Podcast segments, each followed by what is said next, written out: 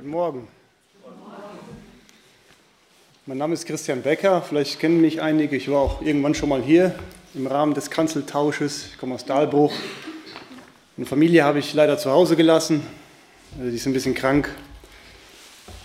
Sonst wären die auch gerne mitgekommen. Das Thema heute Morgen ist Advent. Überraschung.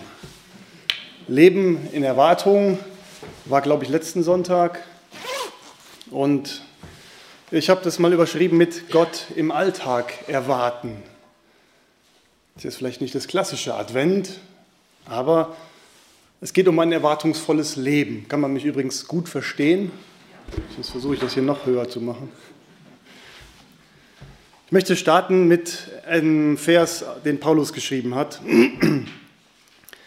Er öffne euch die Augen des Herzens, damit ihr erkennt, was für eine Hoffnung Gott euch gegeben hat, als er euch berief, was für ein reiches und wunderbares Erbe er für die bereithält, die zu seinem Volk gehören.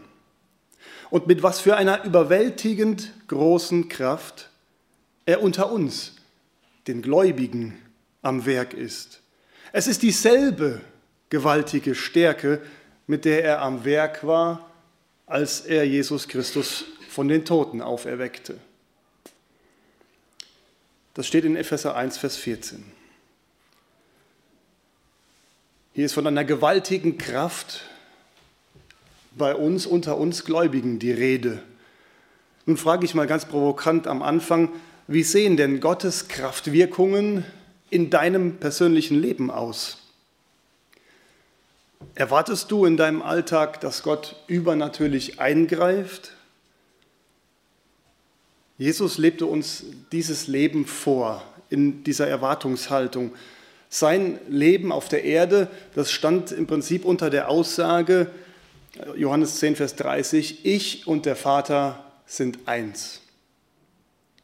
Und Jesus sagt auch, Johannes 5, der Sohn kann nichts von sich selbst aus tun, sondern nur, was er den Vater tun sieht, denn was dieser tut, das tut gleicherweise auch der Sohn.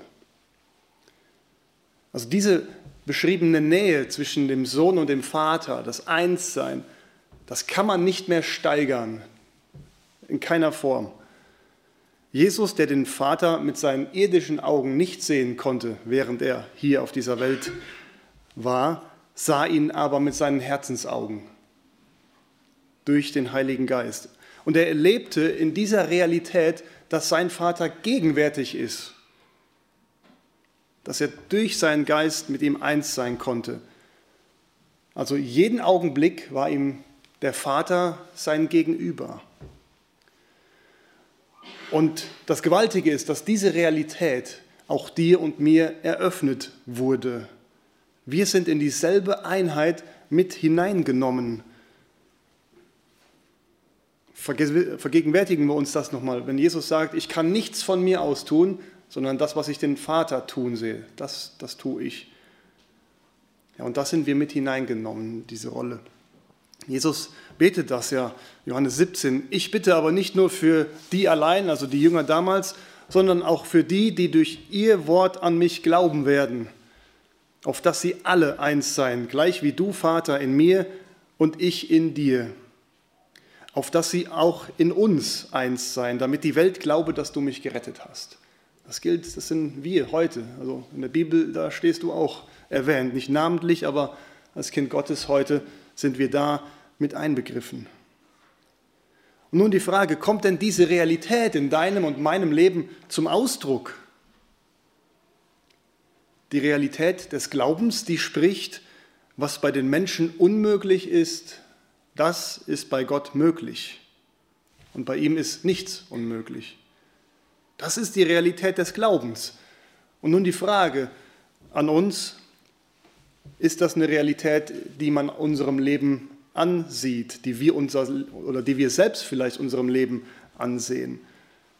Leben wir denn in dieser Erwartung morgen, übermorgen, dass Gott gegenwärtig ist mit allen himmlischen, übernatürlichen Möglichkeiten, um in deinem Leben irgendwas zu tun? Der Glauben unterscheidet sich ja. Es gibt verschiedene Arten des Glaubens, sag ich mal. Die Bibel redet zum Beispiel davon, dass Menschen keinen Glauben haben. Da fehlt er. Und Menschen, die keinen Glauben haben, die sagen, Gott kümmert es nicht, was mit mir gerade los ist. Ich gehe gerade unter Gott, aber dir scheint es gleichgültig zu sein. Ein Mensch mit kleinem Glauben, der fängt gut an. Aber dann schleichen sich Sorgen ein. Dann macht er sich Sorgen über das Morgen. Er denkt über das nach, was er nicht hat. Er, er dringt vielleicht in Ängsten kümmert sich um all die Bedürfnisse, wo sich auch die Heiden drum kümmert, drum kümmern und sorgen. Und dann gibt es noch einen großen Glauben in der Bibel. Und der große Glaube weiß, dass Gott kann, aber dass er auch will. Und einem großen Glauben genügt Gottes Wort selbst als Beweis. Also großer Glaube, der rechnet ganz praktisch immer mit Gott und er erwartet Gottes Aktivität, Gottes Handeln. Gott ist nicht irgendwo fern. Und der Glaube ist der Schlüssel für dieses erwartungsvolle Leben. Und deswegen möchte ich mir mit euch einige grundlegende Dinge dazu anschauen. Im Markus Evangelium Kapitel 11 werden wir uns gleich mit beschäftigen. Da finden wir von Jesus einige sehr fundamentale Dinge, die er uns über Glauben lehrt. Die Bibel sagt uns im Hebräerbrief Kapitel 1, 11, äh, Vers 2, ähm, dass Jesus der Anfänger und der Vollender des Glaubens ist. Da steht, indem wir hinschauen auf Jesus, den Anfänger und Vollender. Und das Wort, das für Vollender da eigentlich steht oder was es bedeutet, ist, das ist derjenige, der den Glauben entwickelt in uns Menschen und der ihn auch zur Reife bringt, dahin bringt, wo er hin soll. Jesus ist also die Quelle unseres Glaubens und auch derjenige, der ihn zum, zur Reife bringt. Dann gucken wir uns Markus 11 an. Ähm, Markus berichtet uns hier, dass äh, sich Jesus in Bethanien aufhält. Das ist der Ort, wo auch Maria, Martha und Lazarus wohnten. Das waren ja drei seiner lieben Freunde. Und diese vier ja, kann man quasi als Single-Club des Neuen Testamentes bezeichnen. Die hatten da ähm, häufiger Treffen und in diesem Heimatort Bethanien waren sie nicht weit weg von Jerusalem. Das konnte man innerhalb von einem Tag erreichen. Und die Begebenheit, die wir gleich lesen, die spielt sich so in den letzten Tagen von Jesu Leben ab. Es war kurz vor dem letzten Passafest. Und er verbrachte eben die Tage bei seinen Freunden in Bethanien. Aber er ging auch von Bethanien immer wieder nach Jerusalem und am späten Nachmittag oder Abend wieder zurück nach Hause, nach Bethanien.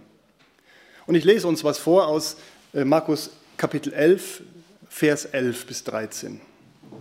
Da steht, und er zog in Jerusalem ein in den Tempel. Und als er über alles umhergeblickt hatte, ging er, da es schon spät an der Zeit war, mit den Zwölfen nach Bethanien hinaus. Und als sie am folgenden Tag von Bethanien weggegangen waren, hungerte ihn.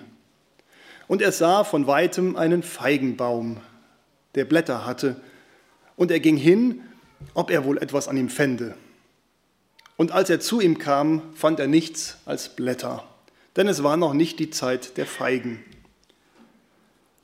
Heißt, die Zeit der Feigenernte war noch nicht da. Und wenn man jetzt mal bei verschiedenen Büchern nachliest, dann kann man das auch ein bisschen verstehen. Ich wusste das auch nicht. Aber äh, es war wohl so, mit der Feigenernte, da musste man immer bis nach dem Passafest warten. Das war zeitlich so ungefähr dann, wann die Feigen reif waren. Und bei dem Maulbeerfeigenbaum, der eben in Israel heimisch ist und auch vorkommt, da ist es so, dass neben den Blättern gleichzeitig auch die Früchte wachsen. Das ist bei uns ja anders am Apfelbaum. Es sind erst die Blätter, dann die Blüten und irgendwann wächst da eine Frucht raus. Das ist da gleichzeitig.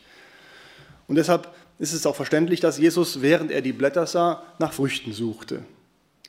Und von der Zeit her hätte dieser Baum also Früchte tragen sollen. Die waren vielleicht, wären vielleicht noch nicht reif, aber sie wären, hätten da sein sollen.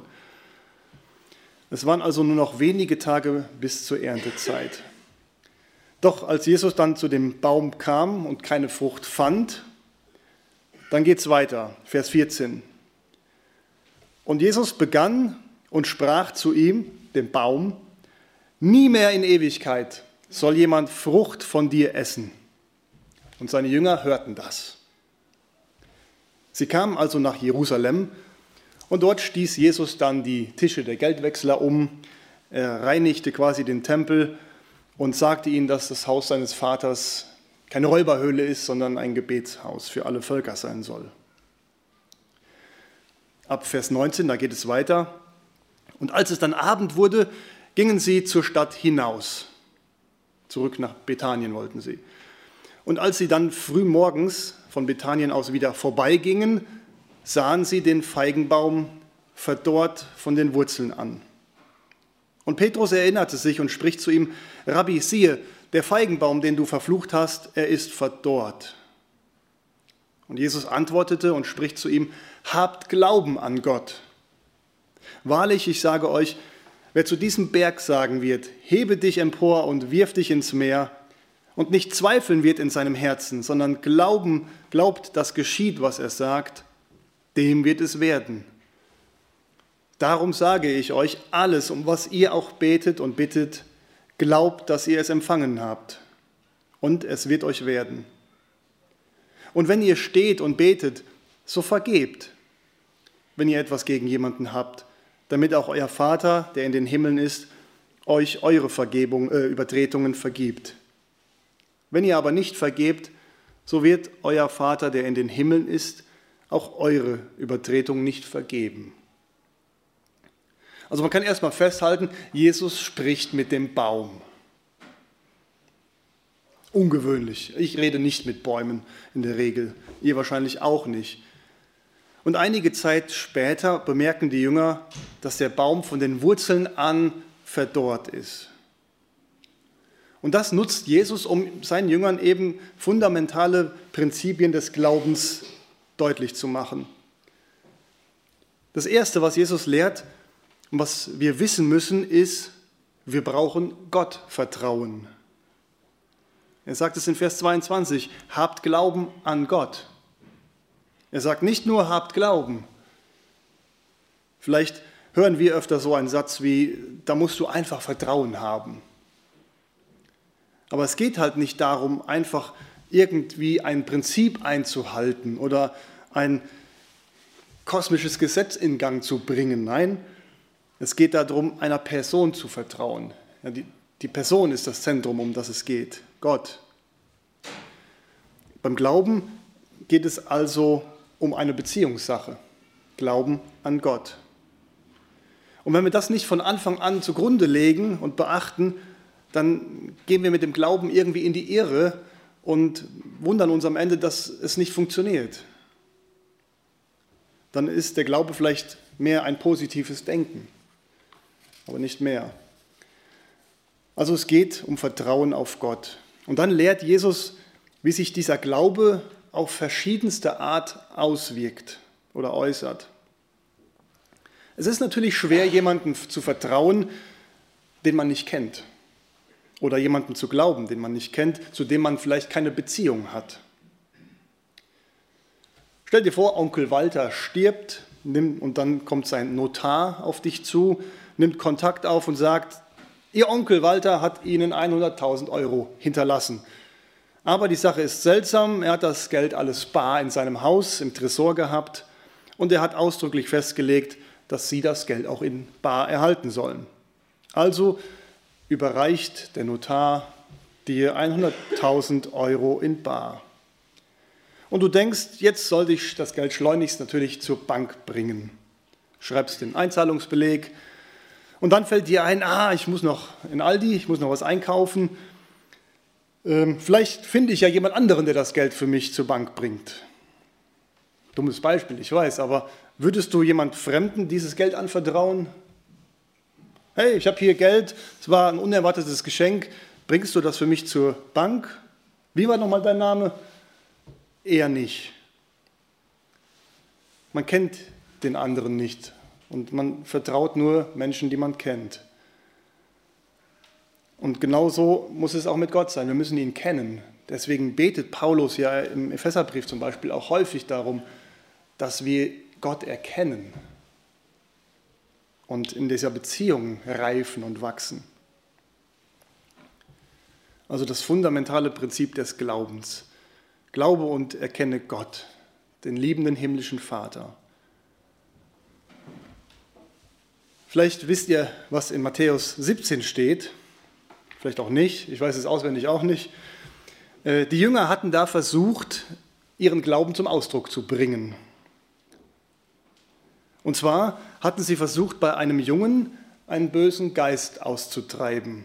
So lesen wir das da. Allerdings ohne Erfolg. Hat nicht geklappt.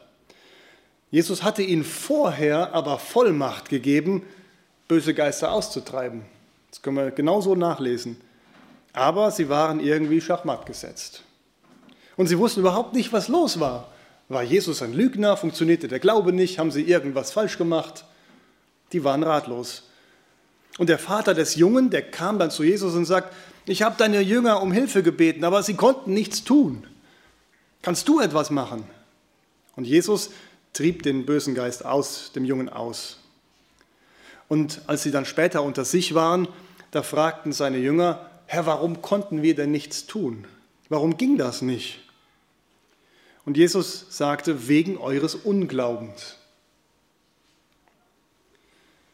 Andere Übersetzungen schreiben, wegen eures Kleinglaubens. Und Jesus fährt dann fort, wenn ihr Glauben habt wie ein Senfkorn, so werdet ihr zu diesem Berg sagen, heb dich von hier hoch, irgendwo anders hin, und der Berg wird sich hinwegheben. Und nichts wird euch unmöglich sein. Und dann ergänzte Jesus, diese Art von böser Geist, äh, der fährt nur durch Gebet und Fasten aus. Interessant. Also Jesus sagt ausdrücklich, es ist eine Frage des Glaubens, ob das geht oder nicht. Und ihr konntet nichts bewirken, weil euer Glaube klein war. Aber diese Art böser Geist fährt eben auch nur durch Beten und Fasten aus. Das heißt, Beten und Fasten sind Mittel, die uns Gott gegeben hat, um mit ihm vertrauter zu werden. Das ist der Zweck von Gebet und Fasten. Es verändert uns. Es verändert nicht Gott und ändert auch nicht Gottes Meinung. So nach dem Motto, guck mal Gott, wie ernst ich es meine, ich hungere schon drei Wochen. Gibst du mir jetzt vielleicht endlich das neue Auto? So ist es nicht. Ja, es verändert uns. Es sind Mittel, die wir haben, um Gottes Nähe zu suchen, ihn besser kennenzulernen und vertrauter mit ihm zu werden. Und dann fing Jesus an, weitere Glaubensprinzipien ihnen zu zeigen. Denn er sagte dann, als nächstes, dass Glaube sich durch Worte auswirkt. Jesus sprach den Feigenbaum an und sagte danach in Vers 23 zu seinen Jüngern, Wahrlich, ich sage euch, wer zu diesem Berg sagen wird, heb dich empor und wirf dich ins Meer und nicht zweifeln wird in seinem Herzen, sondern glauben, dass es geschieht, was er sagt, dem wird es werden. Also eine Art den Glauben an Gott zu praktizieren, ist zu sprechen, ist Dinge zu sagen, Probleme anzusprechen. Viele Menschen sprechen nicht selbst mit ihrem Berg, sondern sie bitten Gott für sie, das mit dem Berg zu klären. Sie bitten Gott, mit dem Berg zu sprechen. Oder sie reden mit Gott und jedem anderen, der sonst noch zuhört, in epischer Breite darüber, wie groß der Berg ist, vor dem sie stehen. Und ja, das ist auch gut und in Ordnung, mit Gott über unsere Berge zu sprechen, unbedingt. Aber wenn du damit fertig bist, musst du dich umdrehen und deinem Berg sagen, wie groß dein Gott ist. Jesus sagt, sprecht zu dem Berg. Also fangen wir auch an zu sprechen. Jesus hat uns offensichtlich dazu beauftragt. Und wir wissen, wenn er uns zu irgendetwas beauftragt, dann bevollmächtigt er uns auch das zu tun. Und er zeigt uns eben, wie das geht. Und das sollten wir uns nach Jesus richten, der eben zu dem Feigenbaum gesprochen hat. Und ja, die Geschichte ist schon irgendwie ja, interessant, wenn man sie so an sich erstmal liest, finde ich. Ja, wenn die Jünger in Bethanien waren, auf dem Weg nach Jerusalem und es steht ja da, dass Jesus den Feigenbaum schon von weitem sah. Er ging also ganz gezielt hin, schaute zwischen dem Laub nach, ob da irgendwo was ist, fand nichts. Und dann spricht er zu dem Baum.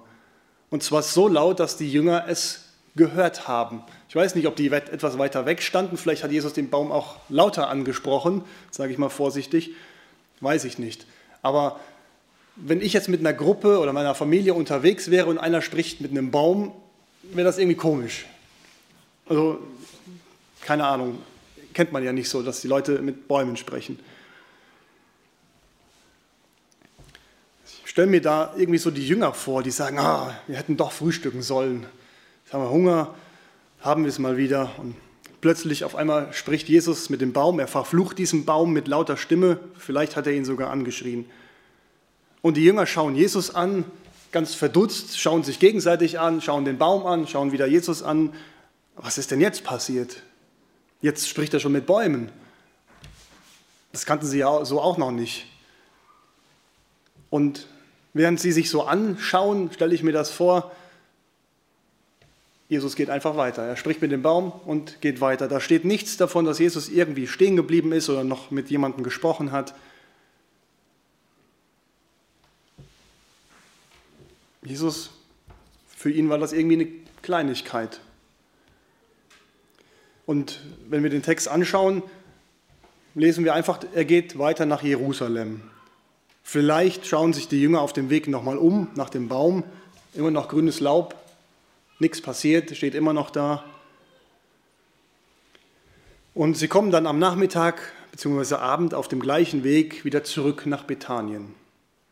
Sie gehen an dem Baum vorbei und wenn sich was verändert hätte, dann hätten sie das gemerkt und dann hätten sie es direkt gesehen. Aber offensichtlich hat der Baum immer noch grünes Laub, sieht noch gesund und vital aus. Sie übernachten in Bethanien und dann wird es der neue Morgen.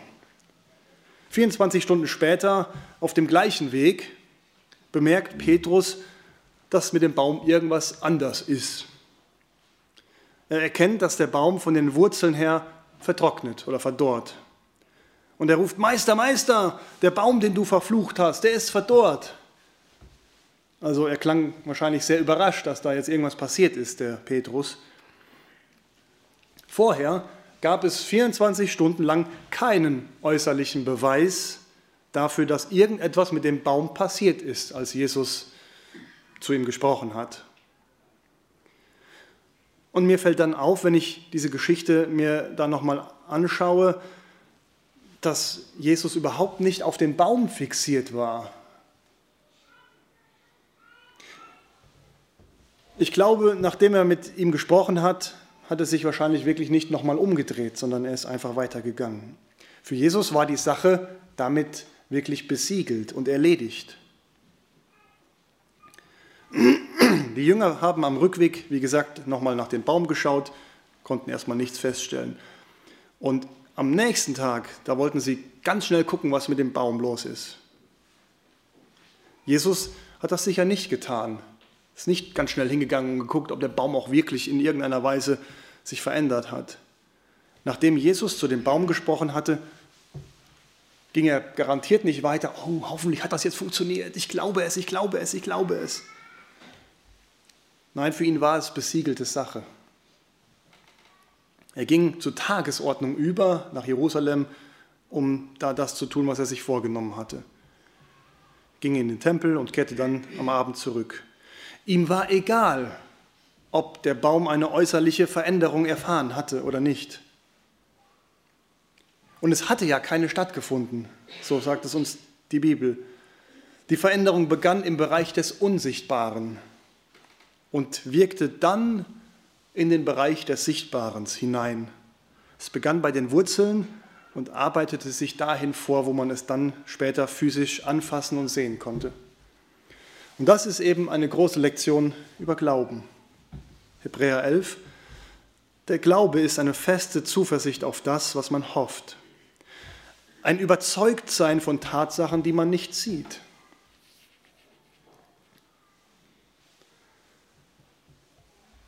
Ich lese einen, einen kleinen Bericht vor von Pastor Baylis Conley aus der Cottonwood Church aus den USA. Und er schreibt, In unserer Gemeinde gab es einen Mann. Ich mochte ihn sehr. Vor vielen Jahren kam er eines Tages nach dem Gottesdienst zu mir und sagte, Pastor, bitte beten Sie für mich. Ich habe gerade beim Arzt erfahren, dass ich Krebs habe. Ich fragte ihn, wirklich? Er antwortete, ja, und es ist ernst. Okay, beten wir, sagte ich. Das war im alten Gemeindezentrum und ich weiß noch, dass wir vorn auf dem Podium standen. Er schloss die Augen und wir beteten. Und beim Beten kam mir die Geschichte von Jesus und dem Feigenbaum in den Sinn. Also sprach ich so zu dem Krebs wie Jesus zu dem Baum. Ich hatte den Eindruck, dass ich das so tun sollte. Bruder Mitchell und ich hoben die Hände und beteten Gott an. Als unser Gebet nach zwei oder drei Minuten endete, bedankte er sich und umarmte mich. In den nächsten Wochen sah ich ihn immer mal in den Gottesdiensten, hatte aber keine Gelegenheit, mit ihm zu reden. Einige Monate später ergab es sich schließlich die Möglichkeit und ich fragte ihn, Bruder Mitchell, wie geht es Ihnen?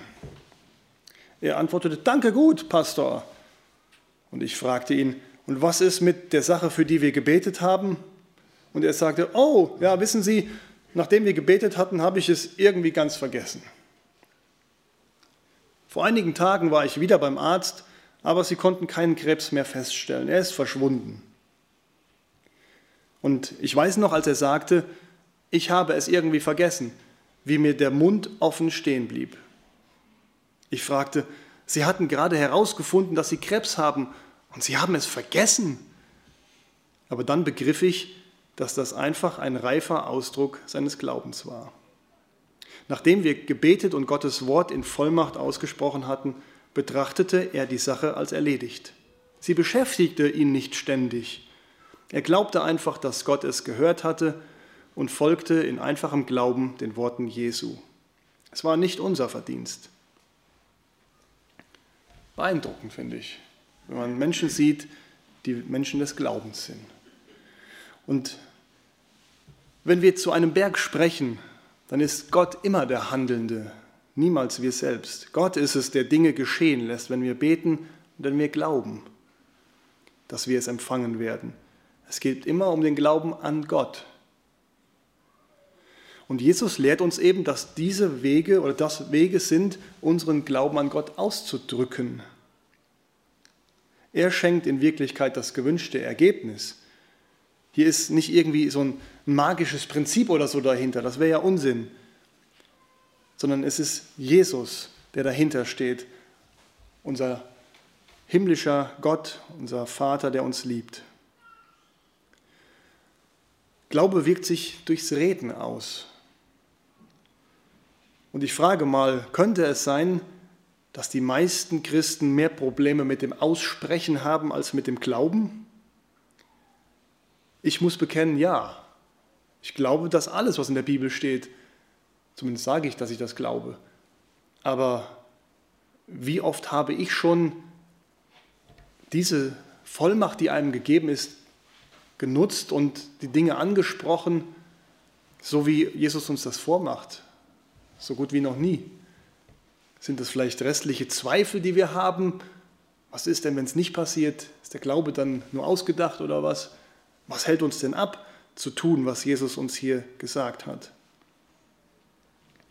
Jesus sagte, wer von euch zu diesem Berg sagt, heb dich empor und fall ins Meer und zweifelt im Herzen nicht daran. Das Wort zweifeln, das heißt auf Griechisch diakrino und buchstäblich meint es sich unterscheiden. Damit meint oder sagt Jesus letztlich, wenn ihr etwas mit dem Mund sagt und euer Herz sagt das Gleiche, dann bekommt ihr, was ihr sagt. Ja, es ist also wichtig, dass das Herz und der Mund übereinstimmen. Da können wir auch an die Verse aus Römer 10 denken, 8 bis 10. Da heißt es nämlich, sondern was sagt sie, die Gerechtigkeit aus Glauben? Fragezeichen. Das Wort ist dir nahe, in deinem Mund und in deinem Herzen. Das ist das Wort des Glaubens, das wir predigen, schreibt Paulus. Wir brauchen also das Wort Gottes an zwei Stellen, in unserem Herzen und in unserem Mund. Und das ist wichtig, Ge gehört beides zu. Paulus schreibt ja weiter im Römerbrief, dass wenn du mit deinem Mund Jesus als Herrn bekennst und in deinem Herzen glaubst, dass Gott ihn aus den Toten auferweckt wird, dann wirst du gerettet werden. Herz und Mund gehört zusammen. Denn mit dem Herzen wird geglaubt zur Gerechtigkeit und mit dem Mund wird bekannt zum Heil. Wir können uns nicht nur das mit dem Glauben raussuchen, das mit dem Mund gehört dazu. Herz und Mund muss zusammenkommen. Und die Bibel sagt sogar, dass wir genauso gerettet werden. Ich habe es gerade gelesen. Und das ist doch das Wichtigste, das Bedeutsamste im Leben eines Menschen, was geschehen kann. Er war verdorben durch die Sünde, auf dem Weg in eine Ewigkeit ohne Jesus, ohne Gott. Und dann glaubt er mit dem Herzen und bekennt mit dem Mund und empfängt das Leben. Also warum halten wir das oft für so schwierig, dass sich ein irdischer Umstand ändert, wenn wir doch genau dieses Prinzip anwenden, was Jesus uns sogar für die Errettung hier durch Paulus deutlich gemacht hat? Mit dem Herzen glauben wir meistens, aber mit unseren Worten und Taten bestätigen wir entweder den Glauben oder wir leugnen ihn. Das kann man auf diese beiden Spitzen zutreiben. Herz und Lippen müssen zusammenkommen. Jakobus sagt ja auch, Glaube ohne Werke ist tot. Das Sprechen, das Aussprechen, das Bekennen, das ist auch ein Werk. Das gehört da zusammen. Markus schreibt weiter, das dritte, das nächste Prinzip, das Jesus uns beibringt, ist, Glaube wirkt durch das Gebet. Er wirkt durch Worte, aber Glaube an Gott wirkt auch durch Gebet. Vers 24. Darum sage ich euch alles, um was ihr auch betet und bittet, glaubt, dass ihr es empfangen habt und es wird euch werden. Also was meint Jesus hier, was wir glauben sollen? Glaubt, dass ihr es empfangt und ihr werdet es bekommen. Das mit dem Bekommen, das ist Gottes Sache. Aber das mit dem Empfangen, das ist unsere Verantwortung. Das ist der Beitrag, den wir leisten müssen. Bereits wenn ich bete, nicht wenn die Situation anders aussieht, nicht wenn ich meine, sich meine Gefühle ändern und auch nicht wenn ich irgendwie eine äußerliche Bestätigung bekomme, sondern wenn ich bete, soll ich glauben, dass ich es empfange. Und Gott sagt, er wird dafür sorgen, dass ich es bekomme. Ja, wir müssen, genau wie Jesus uns das vorgemacht hat, unsere Antworten im unsichtbaren Bereich erhalten und erwarten, bevor sie im sichtbaren Bereich wahrgenommen werden können. Ja, nochmal Hebräer 11. Der Glaube ist die Wirklichkeit dessen, was man hofft. Ein Überzeugtsein von Dingen, die man nicht sieht. Glaube ist der Beweis der unsichtbaren Dinge. Wir sind überzeugt von der Wirklichkeit von Dingen, die wir nicht sehen. Und der Glaube ist quasi die Eigentumsurkunde davon. Das soll heißen, wenn ich bete, glaube ich, dass ich empfangen werde.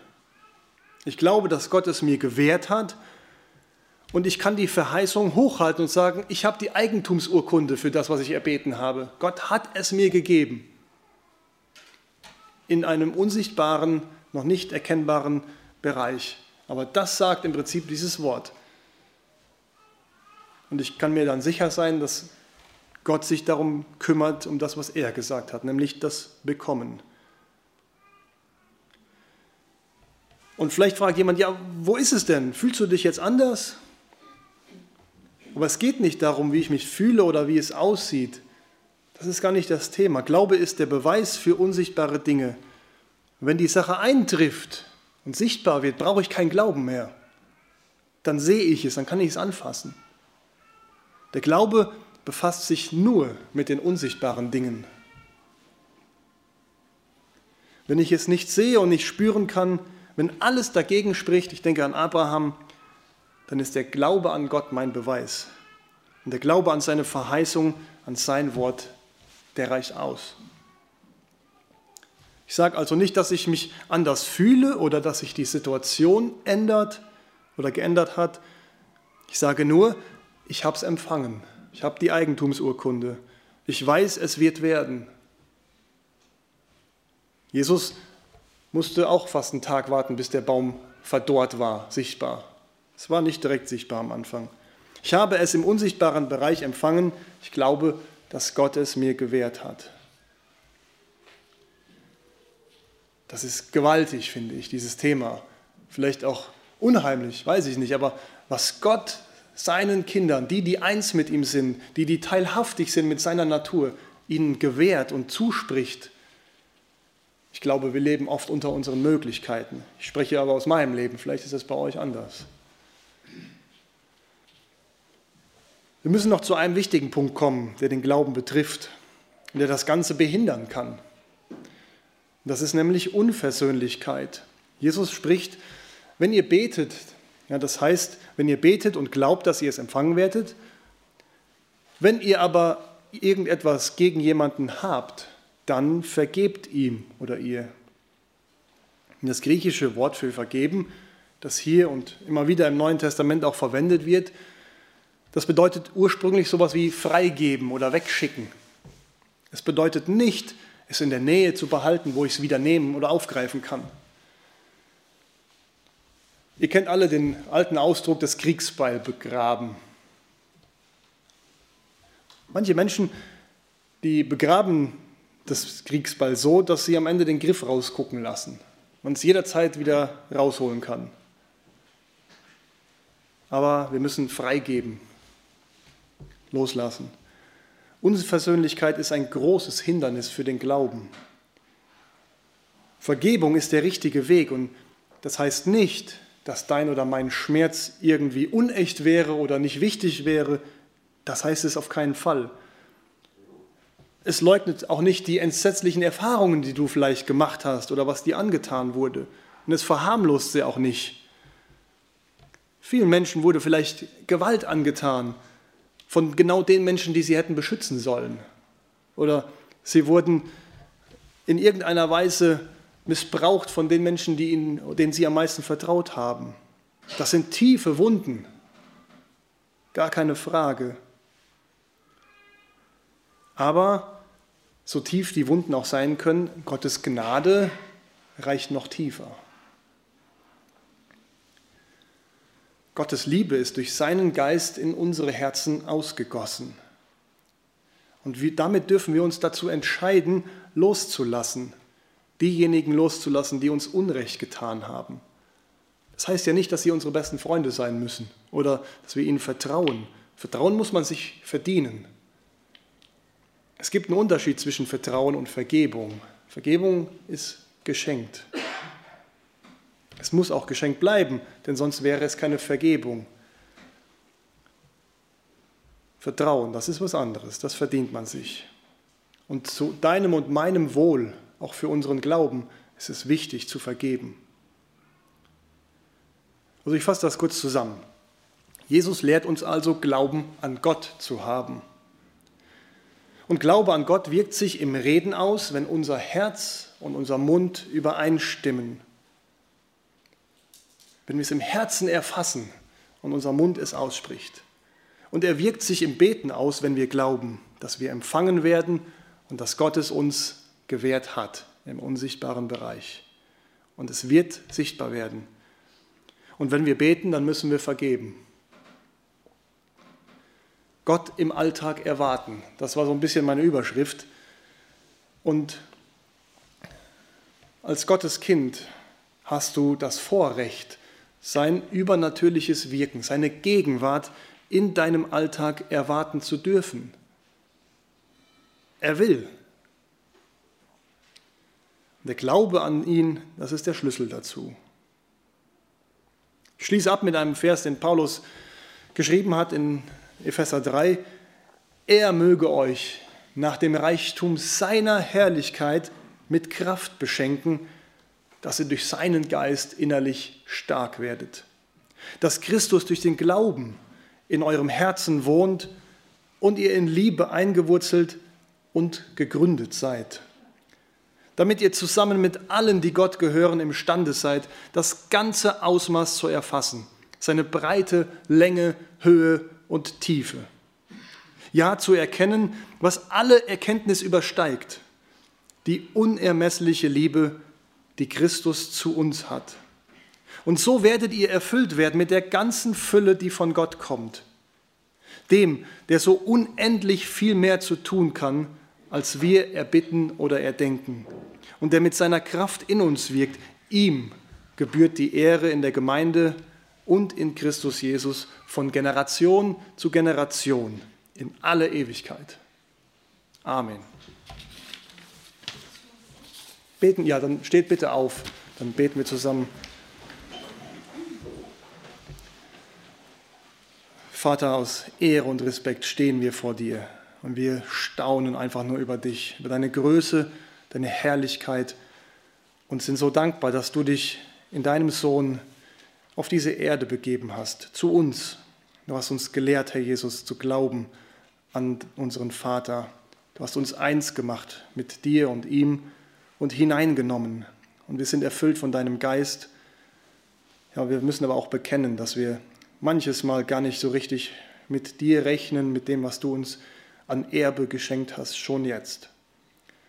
Herr, lass du es uns ganz neu begreifen und erfassen, wie du in unserem Leben dich auswirken möchtest. Wir wünschen uns großen Glauben.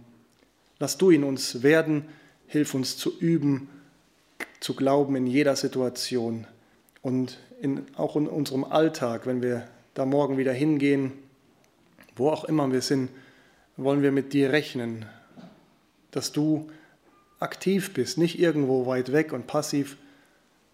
Herr, und lass es uns ein Vorbild sein, wie du, Herr Jesus, es uns heute Morgen gezeigt hast. Amen.